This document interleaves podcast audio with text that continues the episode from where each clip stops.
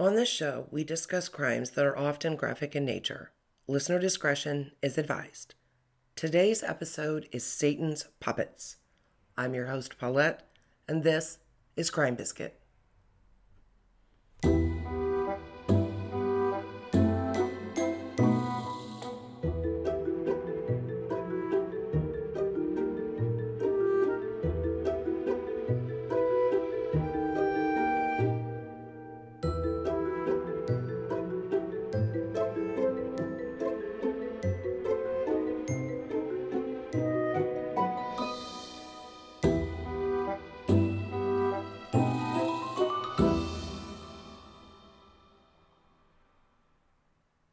I'm back.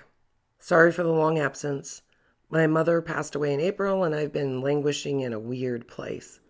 I decided, though, that I missed doing Crime Biscuit, so I jumped back in and I went in head first. I could have done something light, but I opted instead for dark, awful, and evil. To be honest, this started out as research about a single killer and evolved into a triad of questionable characters.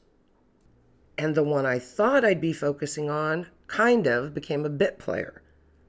These puppets are Carl, Robin, and Andy, and they are a terrible threesome to say the least.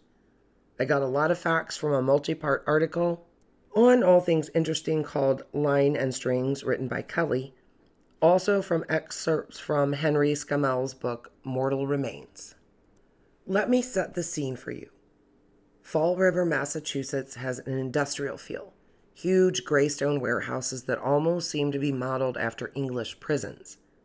Some of them take up almost a city block. In the late 1970s, these stone buildings stand empty in the heart of the city. In Henry Scammell's words, quote, the energy of Fall River had moved elsewhere. And there are some other things happening at the same time, and not just in Fall River. In the 80s and early 90s, there existed a mindset that was called satanic panic. A lot of towns, mostly smaller towns, harbored a secret fear that devil worshippers were hiding out in the woods, sacrificing animals, and even people. But that's just the stuff of movies or even urban legends, right? Well, maybe not. With satanic panic in the back of our minds, let's go to October 13th, 1979. The body of Doreen Levesque is found by joggers under the bleachers at the local vocational school. Doreen was from nearby New Bedford. She was a sex worker who was often working on Bedford Street. Doreen and her parents had some issues. She had a habit of causing or getting into trouble at school and at home. She was 17 after all, and unfortunately, she never got the chance to grow up some and make some changes in her life or choose a new path for herself. Doreen had been bludgeoned to death and had also been stabbed in the back of the head. All of her clothes, except her shirt, were gone, and while the scene had some kind of sexual feel to it, there was no evidence of sexual assault. She'd been tied around the wrist and ankles with fishing line and twine. There were blood-stained rocks around the area where her body was found. This is what initially caused investigators to start thinking along the lines of a ritualistic killing. A medical examiner was of the opinion that more than one person was involved in Doreen's death. The indication was, quote, the evidence pointed to the possibility of torture and death by stoning. I'm going to stop for just a second and let you listeners know that this story is going to seem, at least the way I'm presenting it to you, like it is all over the place. We're going to jump forward, we're going to jump back, we're going to switch people. If you bear with me, I promise in the end, or at least I hope, it will all make sense. So, Doreen was found in October. Jump forward to January 26 of 1980, and the badly decomposed body of a young woman is found. The body is found by a man walking his dogs in a wooded area behind the R.E. Smith factory. Like Doreen, this woman is bound at the wrists, which are above her head. She has been beaten beyond recognition. The weapon, or weapons, used appear to be concrete chunks that litter the ground around her. There are tiny pieces of concrete found in her hair and in the wounds on her face. The victim is identified as 20 year old Barbara Raposa, also a known sex worker. Now we have two women, both beaten, both bound, and undressed below the waist, and both appear to have been beaten to death with stones, one with concrete. Sounds connected, right? Here's the thing the public at large pretty much assumes the two are absolutely connected. But the police feel otherwise. Turns out they are mostly right. So, why, you might ask, am I bringing this murder up? It's because this case has a confusing amount of people that are in the same orbit, and all the lines intersect. And one of them in particular seems to connect more than others, and it isn't who you might think. More on that in a bit. Let's meet 42 year old Andy Maltais. I don't know if I'm saying his last name right, and I don't particularly care because he is a real piece of you know what. He has some casual connections to the people at Bedford Street, which is the main drag, if you will, for prostitutes, bars, johns, and pimps. I'm sure others as well. Andy is a convicted sex offender. He messed around with a couple of 15 year old girls and ended up in prison.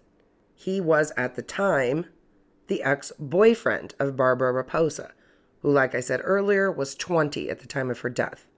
So let's do some math. Barbara had a four year old son who Andy claimed was his, though that's never been confirmed. But let's just say the boy is his. That means Barbara was, say, 15 or 16 when she gave birth, and Andy would have been 38 or so. Apparently, serving time for molesting children hadn't taught him a lesson. It's also implied that he was molesting a girl named Robin Murphy starting when she was 11. We are going to learn a whole lot more about Robin Murphy in a few minutes.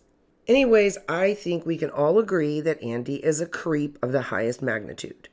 Here's the first of the connections to the prostitutes and pimps on Bedford Street. His ex, Barbara, was a prostitute on Bedford Street, and he was reportedly molesting Robin Murphy, who is now, meaning at the time of Barbara's murder, 17 and also a prostitute. Let's take that imaginary string and connect it from Robin Murphy to Carl Drew, who was her pimp, and a whole lot more, as you'll soon see. Let me talk a little bit more about Andy.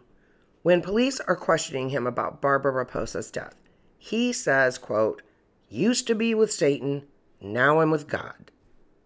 Andy also claimed to be clairvoyant and told Detective Sylvia that he, Andy, would use his gift to help solve the case.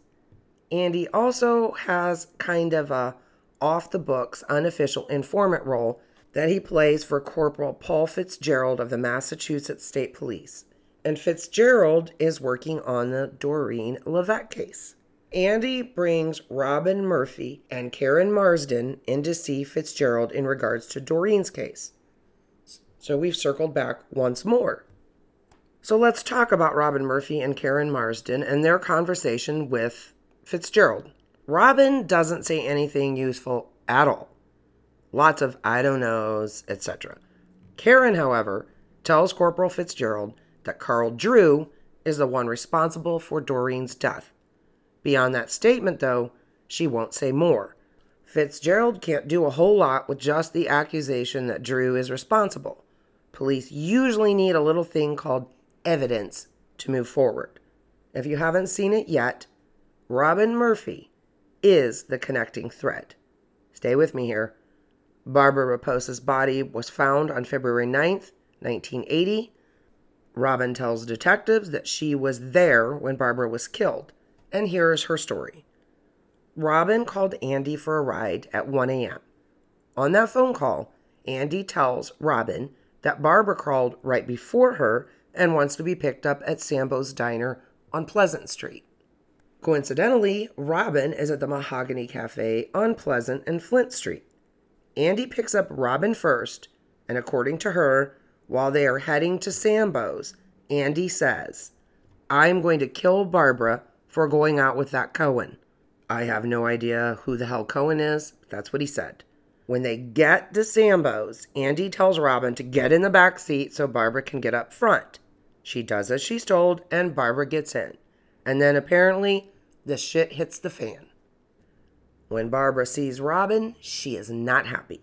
She does not like Robin being in the car. The two women start arguing. Barbara punches Robin in the face. Robin grabs Barbara around the neck and by her hair and pulls her into the back seat.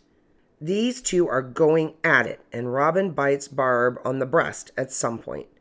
Andy makes a sharp left, the women hit the right rear door, and not too long after that, Andy stops the car. Andy gets out, pulls Barbara off of Robin, and he restrains Barbara outside of the vehicle. Robin can hear the two talking, and it appears to her that Barbara is calming down. Then Andy goes to the trunk and retrieves a bag in which he keeps sex toys, or so Robin says. Andy and Barbara go off into the distance. Barb gets undressed from the waist down, and Andy gets on top of her. A little later, Robin hears the two arguing. She says Andy is hitting Barbara with his fist. At this point, Robin turns away, but looks back when she hears a scream. She can see Andy sitting on top of Barbara with a rock in his hands. He brings the rock down in the general area of where she assumes Barbara's head would be. Andy grabs his bag of toys and says as he walks away, Let's see you crawl home from here.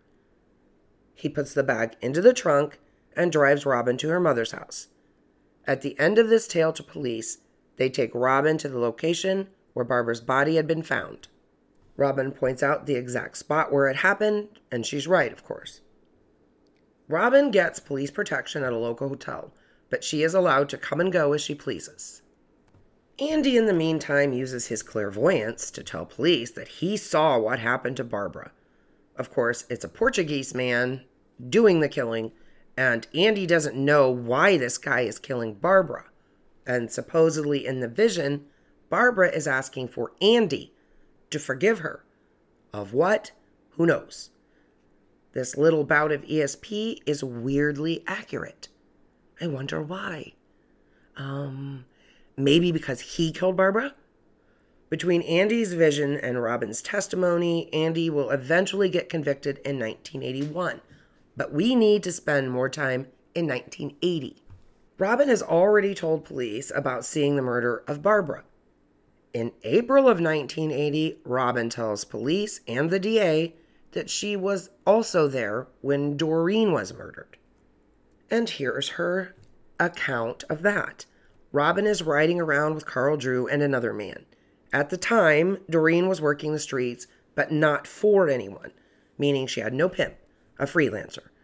Drew offers Doreen a joint and invites her to join him and Robin and this other guy. Once Doreen is in the car, Drew basically demands she start working for him. Doreen says no. At some point, Drew reaches back and slaps Doreen.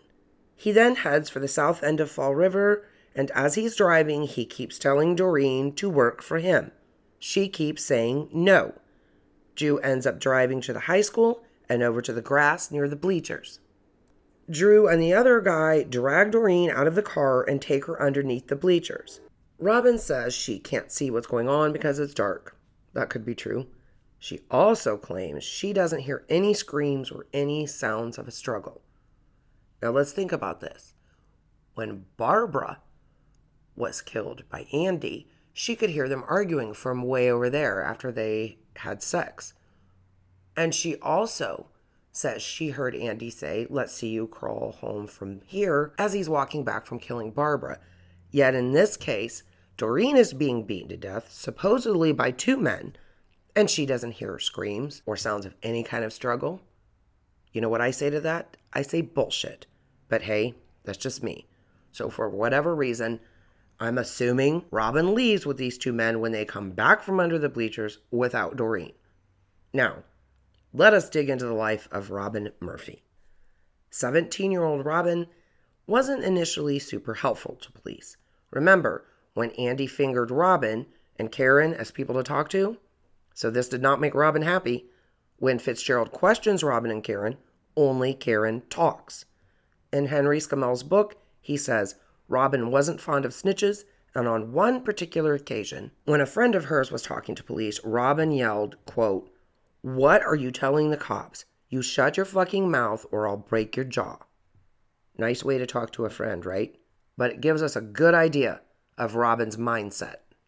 Robin is already a known person to Detective Sylvia. He knows her from the time he spent at another girl's apartment.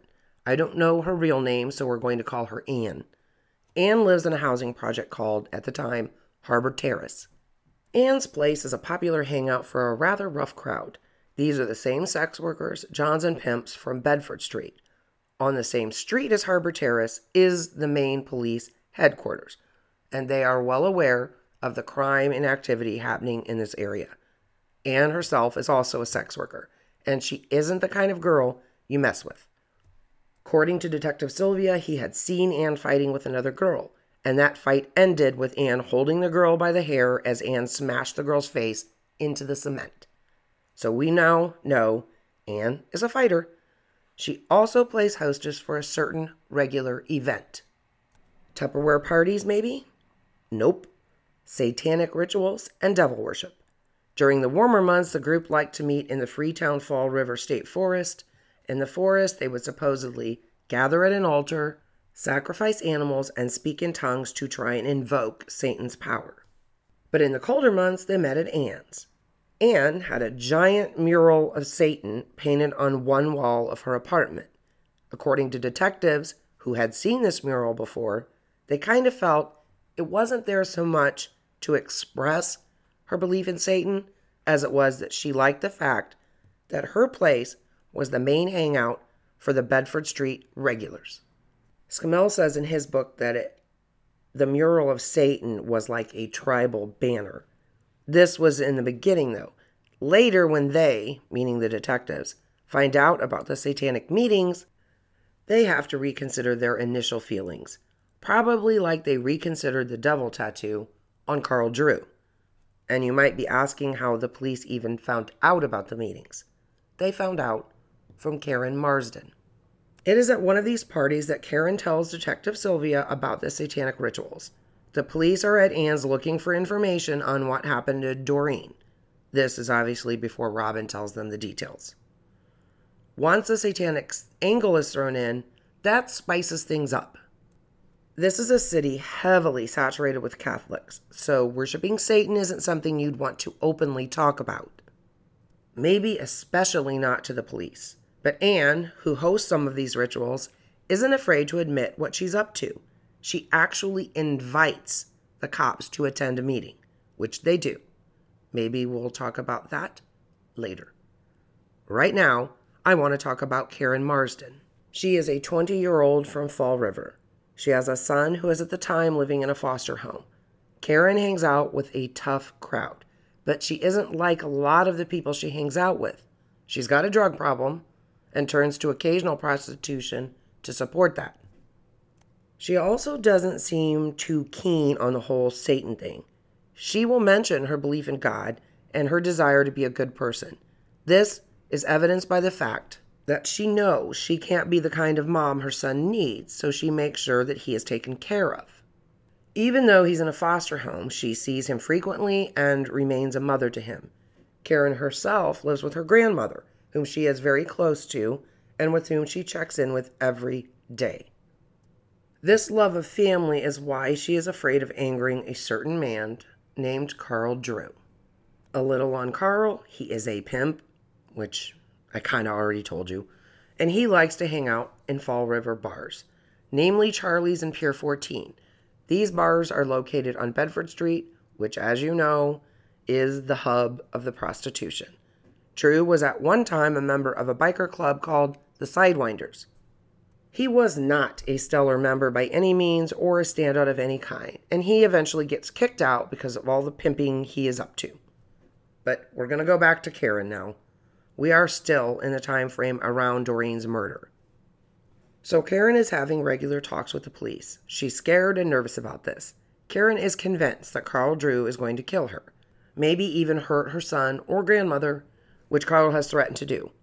At some of these meetings where Karen is sharing this stuff with the police, her good friend Robin Murphy is also present. Robin, however, isn't sharing info herself and does not seem very happy that Karen is. This is when police find out that a lot of the meetings, i.e., satanic rituals, take place out at the Freetown Fall River State Park, also known as the Res to people in the area. What might take place at these events, according to the talk, is some chanting to get Satan's attention, just like at Anne's place, but with some added activities like sacrificing animals and then pouring the blood over their heads. It is at one such meeting at the res that Robin warns Karen that if she tells police anything, she'll end up dead and her body will be left out in the woods. By all accounts, Karen really wanted to help the police, but at the same time, she's terrified. Of Carl Drew, certainly, but I have to wonder if she wasn't also afraid of her supposed friend, Robin. Karen appears to really believe that Drew has some kind of tie to the satanic, and even though her family is religious, she's also the kind of person that would be pretty easy to suck into the occult atmosphere. Karen believes Satan is real, and whether Drew himself believes the crap he's spewing, who knows. What is for sure is that Karen's fear is real, and it is that fear that keeps her from giving the police the kind of info they need or that they can use in court against Drew. But Karen does tell police something very chilling. On multiple occasions, she says if anything happens to her, they should focus on Carl Drew. Robin Murphy, who is 17, remember, is in a relationship with Anne, the one with the apartment that the meetings are held in. The two end up breaking up, and Robin moves in with Karen. Sometimes Robin and Karen are talked about like they were lovers, other times like they were just best friends. But either way, Robin wore the pants in that relationship. 20 year old Karen appeared to be, if not afraid, at a minimum intimidated by Robin.